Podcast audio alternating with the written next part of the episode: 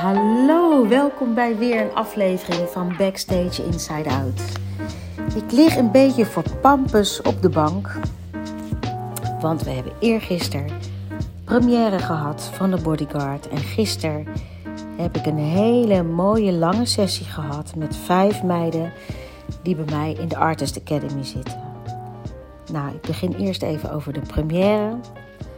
Want uh, ik had die dag twee premières. Mijn zoon die zit, uh, die speelt in een film. Die heeft zijn filmdebuut gemaakt in een uh, leuke Nederlandse speelfilm, een familiefilm. Of Lewin heet hij. En um, ja, naast dat mijn zoon erin speelde, vond ik het gewoon een fantastisch leuke film. En ja, ik zou iedereen aanraden, vooral als je kinderen hebt die teamsport doen ja, of het nou voetbal is of hockey, eigenlijk een teamsport is gewoon. Uh, ja, het komt wel op hetzelfde neer. Maar het is, het, is, het is zo mooi en eigenlijk zo belangrijk. Ook weer als je dat ziet. Uh, ja, als je kind een teamsport doet. Dat hebben mijn kinderen ook gedaan. En uh, ja, ik leefde helemaal mee met de film. En soms vergat ik zelfs bijna dat, dat mijn zoon dan op het scherm was. Zo leuk vond ik, uh, zo werd ik meegezogen door het verhaal. Ja, een absolute aanrader. Ga daar lekker heen met het hele gezin. En uh, dus ik was al helemaal natuurlijk een soort van excited toen ik naar uh, die première ging. Dat was ochtends en daarna ben ik heel snel doorgereden naar Utrecht. Want ik moest me natuurlijk klaarmaken voor onze eigen première. Nou ja, en dan moet je een beetje voorstellen dat zo'n dag, dat begint eigenlijk dat iedereen rond aan het lopen is, overal toi toi toitjes rondbrengt, uh, best wel zenuwachtig is. Uh, de première gala-jurken die hangen al in de kleedkamers. Uh, er moeten van tevoren nog even foto's gemaakt worden met pers. En nou, dan moet je je pruikenschema in. Nou ja, een pruikenschema dat houdt eigenlijk in dat er staat een schema op de deur. En dan weet je dus hoe laat jij op de deur. En dan weet jij hoe laat je je pruik moet halen. En alles moet natuurlijk op een bepaalde tijd. Want iedereen moet op tijd gezenderd zijn. Pruikjes op, kleren aan.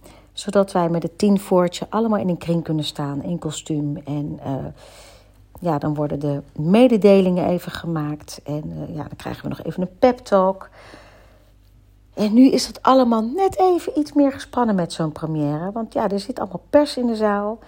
Er zitten allemaal mensen in de zaal die er wat over gaan zeggen. En uh, ja, dan is het toch eigenlijk het kindje waar je dus uh, wekenlang, uh, ja, ik zeg wekenlang, maar we hebben het gewoon best wel in een korte tijd gedaan, zo na Tina. Ja, dat gaat opeens de wereld in en zijn we er wel klaar voor dan, hè?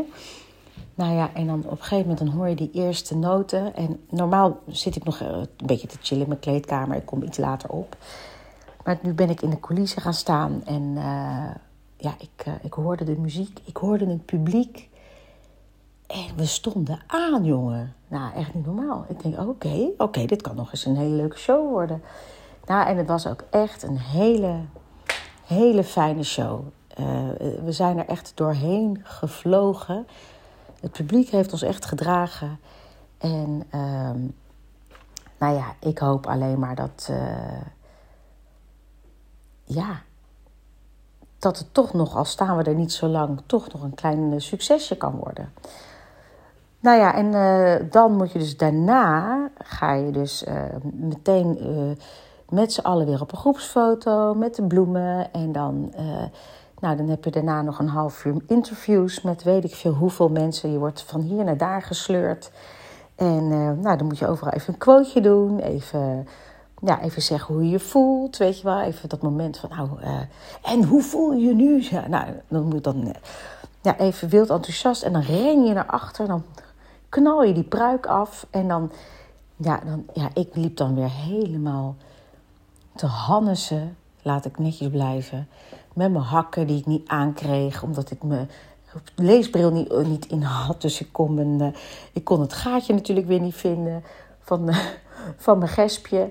Nou, toen ik mijn oorbel weer niet dicht. Nou ja, ik had een hele grote lange staart, want je haar zit natuurlijk ook als een, ja, hoe noem je dat? Zit hartstikke niet goed na, na zo'n show, eh, onder zo'n pruik. Dus ik denk, hup, ik doe gewoon een strakke staart en ik eh, knal er een uh, lange nepstaart op. Dan is het allemaal, uh, ziet het er allemaal weer netjes uit. Ja, en dan moet je van zo'n trap af. En dat is eigenlijk altijd een heel raar moment. Want je loopt eigenlijk hijgend en zwetend... Loop je naar die trap toe en dan hoor je muziek... en dan kijk je naar beneden en zie je echt honderden mensen staan. En die staan dan voor je te klappen. En, en het is zo raar. En dan ben ik eigenlijk altijd aan het scannen van... Uh, zie ik mijn familie staan... En nou, dan ga je die trap af met z'n allen. En dan, uh, nou, dan sta je even voor de, voor de pers. Nou, dan, dan, doe je, heb je zo'n zwaaimomentje. Ja, en dan, dan begint de gekte. Want dan word je eigenlijk losgelaten in het hol van de leeuw. en dan zie je de ene bekende naar de andere bekende. Je weet gewoon van gekkigheid niet waar je moet kijken oh die en die en die. En ondertussen ben je aan het zoeken naar je familie. Oh ja, en dan, nou, dan zie je eindelijk je familie en dan zie je weer een bekende. Nou, en, dan, ja, nou, het is echt niet normaal. Zo'n premièreavond is echt overweldigend. En ik weet eigenlijk nog dat ik bij de Wiz van diezelfde trap afkwam. En um, ja, wat heel uh, bijzonder was toen, toen ging het helemaal niet zo goed met mij. Toen, toen uh, uh, was ik net weg bij de vader van, uh, van mijn kinderen. Het ging me financieel helemaal niet goed. Ik zat echt heel slecht in mijn vel. Ik was heel depressief. Maar ik had wel de hoofdrol. En ik weet nog dat ik dus, weet je, dan kom je eigenlijk uit zo'n miserabele, ellendige situatie. En dan ben je aan het repeteren. En um, ja, dat is dan gewoon je werk. Je bent niet bezig met, uh, met glitter en glamour. Maar um, dan ga je zo'n trap af. En ik weet nog, dat vond ik zo erg. Ik, ik, ik, ik liep die trap af. Ik had een hele mooie jurk aan. Jaap Rijnbende had die jurk voor mij gemaakt met een sleep. Van hier tot Tokio. Hij was een soort van champagnebruinig uh, achter. Met allemaal Swarovski-stenen erop. Een hele lange sleep met allemaal roesjes. En een hele mooie parelketting. Had ik ook zo'n lange staart in. En um, ik liep naar beneden en ik moest voor de fotowand staan. Ik zag al die mensen en ik besefte eigenlijk... Ik zit in zo'n ontzettende ellende. En ik sta nu in een galajurk. En iedereen staat om me heen en er worden foto's gemaakt. Nou, en ik begin te huilen. Begin te huilen. Ik hield niet meer op. En toen stond ik ook heel groot in de krant. Met mijn kop huilend. Nou, dat was natuurlijk verschrikkelijk. Ik denk, ik denk bijna dat dat een soort van einde was van... nou, die gaan we niet meer groot proberen te maken, want die kan het niet aan. Volgens mij sta ik hier nog omdat ik gewoon uh, wel het talent heb. Maar dat ze dachten, nou, daar gaan we niet heel veel energie meer in stoppen. Want dat was zo erg. Ja, ik weet ook niet of ik die foto nog ergens heb liggen. Maar het was echt, die, mijn kop stond huilend levensgroot in de krant van uh, het succes overweldigt haar of zo. Nou, ik weet, dit was een afschuwelijke foto. En ik weet ook nog wel dat Joop dat helemaal niet zo leuk vond. Want die had volgens mij hele andere plannen met mij. Maar oh, wat was dat erg. Dus nou ja, zo'n première trap. Ja, het was voor mij natuurlijk nu een hele andere situatie. Weet je, mijn kinderen waren er, mijn moeder, mijn vriend. En ja, ik zit nou zo lekker in mijn vel en ik zie ja, de betrekkelijkheid er allemaal van in. En ik kan er heel erg nu om lachen. Ja, weet je, ik kom nou, ik zit nou gewoon uh, jaren later, 15 jaar later, toch wel in een hele lekkere andere situatie. Dus maar ja, steeds als ik die trap afkom, dan, uh, dan moet ik toch altijd nog wel even aan dat momentje denken. Dat ik denk, ja, zo kan het ook. Ik heb ook nog wel een keer, uh, dat was ook eigenlijk een beetje in die tijd. En ik had echt geen geld. Hè? En ik had een, uh, een auto, een Subaru. En die viel ook van ellende uit elkaar. En zelfs zo dat ik op sommige plekken had ik hem met duct tape vast. En uh, mijn slot was kapot. Dus ik moest mijn auto met een schroevendraaier aandoen. En um, ik rookte in die tijd ook nog best wel als een ketter. En um, ik weet nog dat ik een première had. En... Um, Mijn trouwjurk had ik nog ergens liggen. Ik had ook geen geld voor een jurk. Dus ik had de bovenkant eraf gehaald. Ik had daar een corset op gemaakt. En ik had zeg maar de onderkant gebruikt. En uh, ik had eigenlijk een eigen gala-jurk in elkaar gefabriceerd. Zag er heel leuk uit. En ik weet nog dat ik met die Subaru uh, een garage inreed. En ik had in mijn handtasje had ik een schroevendraaier, een lipglossje en een pakje peuken. En uh, nou, ik werd opgehaald door een limousine. En ik ging over die rode loper. En ja, van wie is jou? Van welke ontwerper is deze jurk? En ik weet niet wat ik heb gezegd. Ik heb een of ander uh, raar verhaal verteld dat het van een upcoming designer was. En uh, ik denk, mensen moesten eens weten. Ik zit helemaal aan de grond en ik loop over die rode loper. Met een, met een schroevendraaier en pak peuken en een lipgloss in mijn, uh, in mijn handtas. Ja, weet je, het is natuurlijk allemaal opgeklopt. ja, ik wil niemand zijn luchtkasteeltje doorprikken. Maar het is natuurlijk allemaal poppenkast.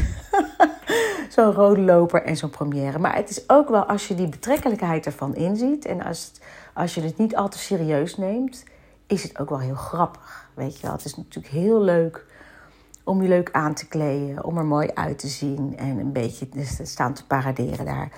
Eh, als je het niet te serieus neemt, als je daarna gewoon weer lekker met je hondje en je ux, uh, met je glitter make-up nog door het weiland loopt, ja, weet je, dan houdt dat het allemaal lekker in balans.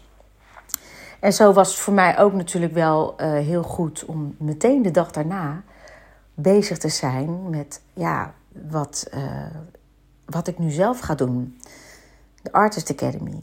Dus ik heb uh, vijf vrouwen die, die bij mij de 21-daagse kick-off hebben gedaan, uitgenodigd. We zijn om drie uur zijn we lekker even in het zonnetje gaan zitten in de tuin. was heerlijk.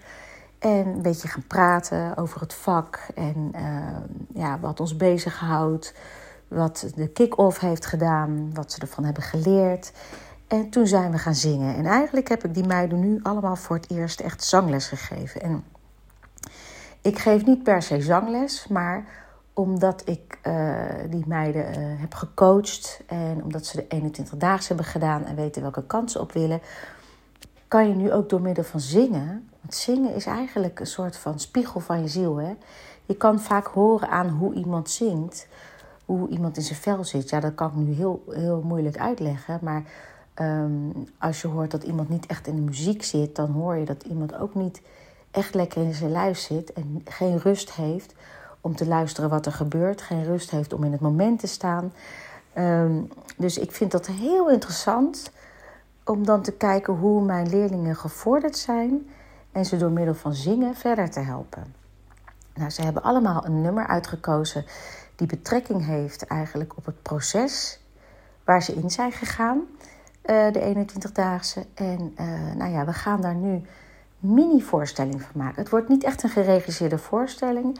Uh, de verhalen worden verteld. misschien ga ik ter plekke wel mensen coachen. Misschien zijn er ook wel mensen in de zaal die denken van... goh, ik wil ook eens uh, iets doen... die ik dan ter plekke ook naar voren haal. Dat kan ook. Maar de bedoeling van die dag is ten eerste dat die meiden gewoon lekker zichzelf kunnen presenteren... Maar ook dat mensen die, die, die graag een coaching willen of mee willen doen aan de 21-daagse kick-off. Of uh, ja, mooie seminars uh, gaan bij, bijwonen, dat soort dingen. Dat ze een beetje een tipje van de sluier krijgen van wat ik doe. En wat de Artist Academy doet. En wat ik eigenlijk nu al heel erg leuk vond, is dat je al een kleine, hele kleine community krijgt. Weet je, vrouwen die elkaar steunen. Ja, er komen ook mannen bij. Uh, uh, dat je elkaar kan helpen in het vak. En dat je eigenlijk ook ziet dat je niet alleen bent. Want het is, eigenlijk sta je zo bloot. Je bent zo kwetsbaar als je zingt. Uh, je doet eigenlijk hetgene wat je het allerleukste vindt, maar ja, mensen beoordelen je en veroordelen je. En um, ja, dus het is eigenlijk een heel kwetsbaar beroep en het is dus heel fijn om elkaar een beetje op te liften en elkaar te helpen. Dus nou, we hebben echt serieus. Ik zou dus een podcast maken met die meiden gisteren. Maar het is zoveel informatie. We hebben zo hard gewerkt. Daar ben ik ook blij om. Omdat uh, we hebben het gewoon lekker bij mij thuis gedaan. Kijk, normaal huur je een ruimte af. Dan ben je gebonden aan tijd. Um, ja, hier waren we vrij om gewoon lekker alle tijd te nemen. Om met elkaar te praten. En om echt te workshoppen. En dat mis ik ook heel erg in het vak. Dat er eigenlijk weinig ruimte wordt genomen om dingen te ontdekken. Om dingen um, te laten groeien. Dus dat hebben we eigenlijk gedaan. En um, nou, aan de hand daarvan ga ik weer schrijven. Uh, we gaan iets heel moois in elkaar zetten. En ik wil eigenlijk iedereen uitnodigen om gewoon lekker te komen. 28 mei, Paleis van de Weemoed. En we beginnen om uh, half vier. Uh, en gewoon lekker met ons muziek te maken. En te luisteren en je ook te laten inspireren. Vooral als je het vak in wil, of als je net bent afgestudeerd en je, je zit vast. Uh, neem mensen mee die het vak in willen. Uh, bereid vragen voor. Um, nou, je kan daar lekkere drankjes en hapjes bestellen. Dus het wordt, ja, het wordt gewoon een hele fijne zondagmiddag. Nou ja, ik ga zo meteen achter mijn computertje zitten. En uh, ik ga schrijven. En daarna gooi ik er een paracetamol in. Want echt, mijn hoofd knalt uit elkaar van deze enerverende dagen. En uh, dan gaan we gewoon weer een show draaien. En dat is altijd wel heel bijzonder. De dag na de première is altijd wel een, uh, een ingewikkelde show. Want dan heb je natuurlijk op de première heb je op je toppen gestaan en heb je alles gegeven wat je kon. En eigenlijk ben je dan gewoon gesloopt. Dus zo'n tweede show, ja, moeten we eigenlijk nog iets meer op onze stoppen staan. Dus um, dat gaan we gewoon doen. We gaan ervoor. En um, ik zie jullie heel snel volgende week. Ik ga niet meer beloven wat ik volgende week ga doen.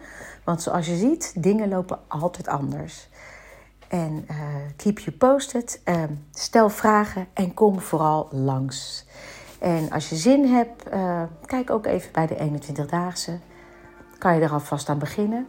Voordat je uh, ook bij ons langskomt, dan heb je misschien nog meer gerichte vragen. Lijkt me hartstikke leuk. Tot snel. Doei doeg!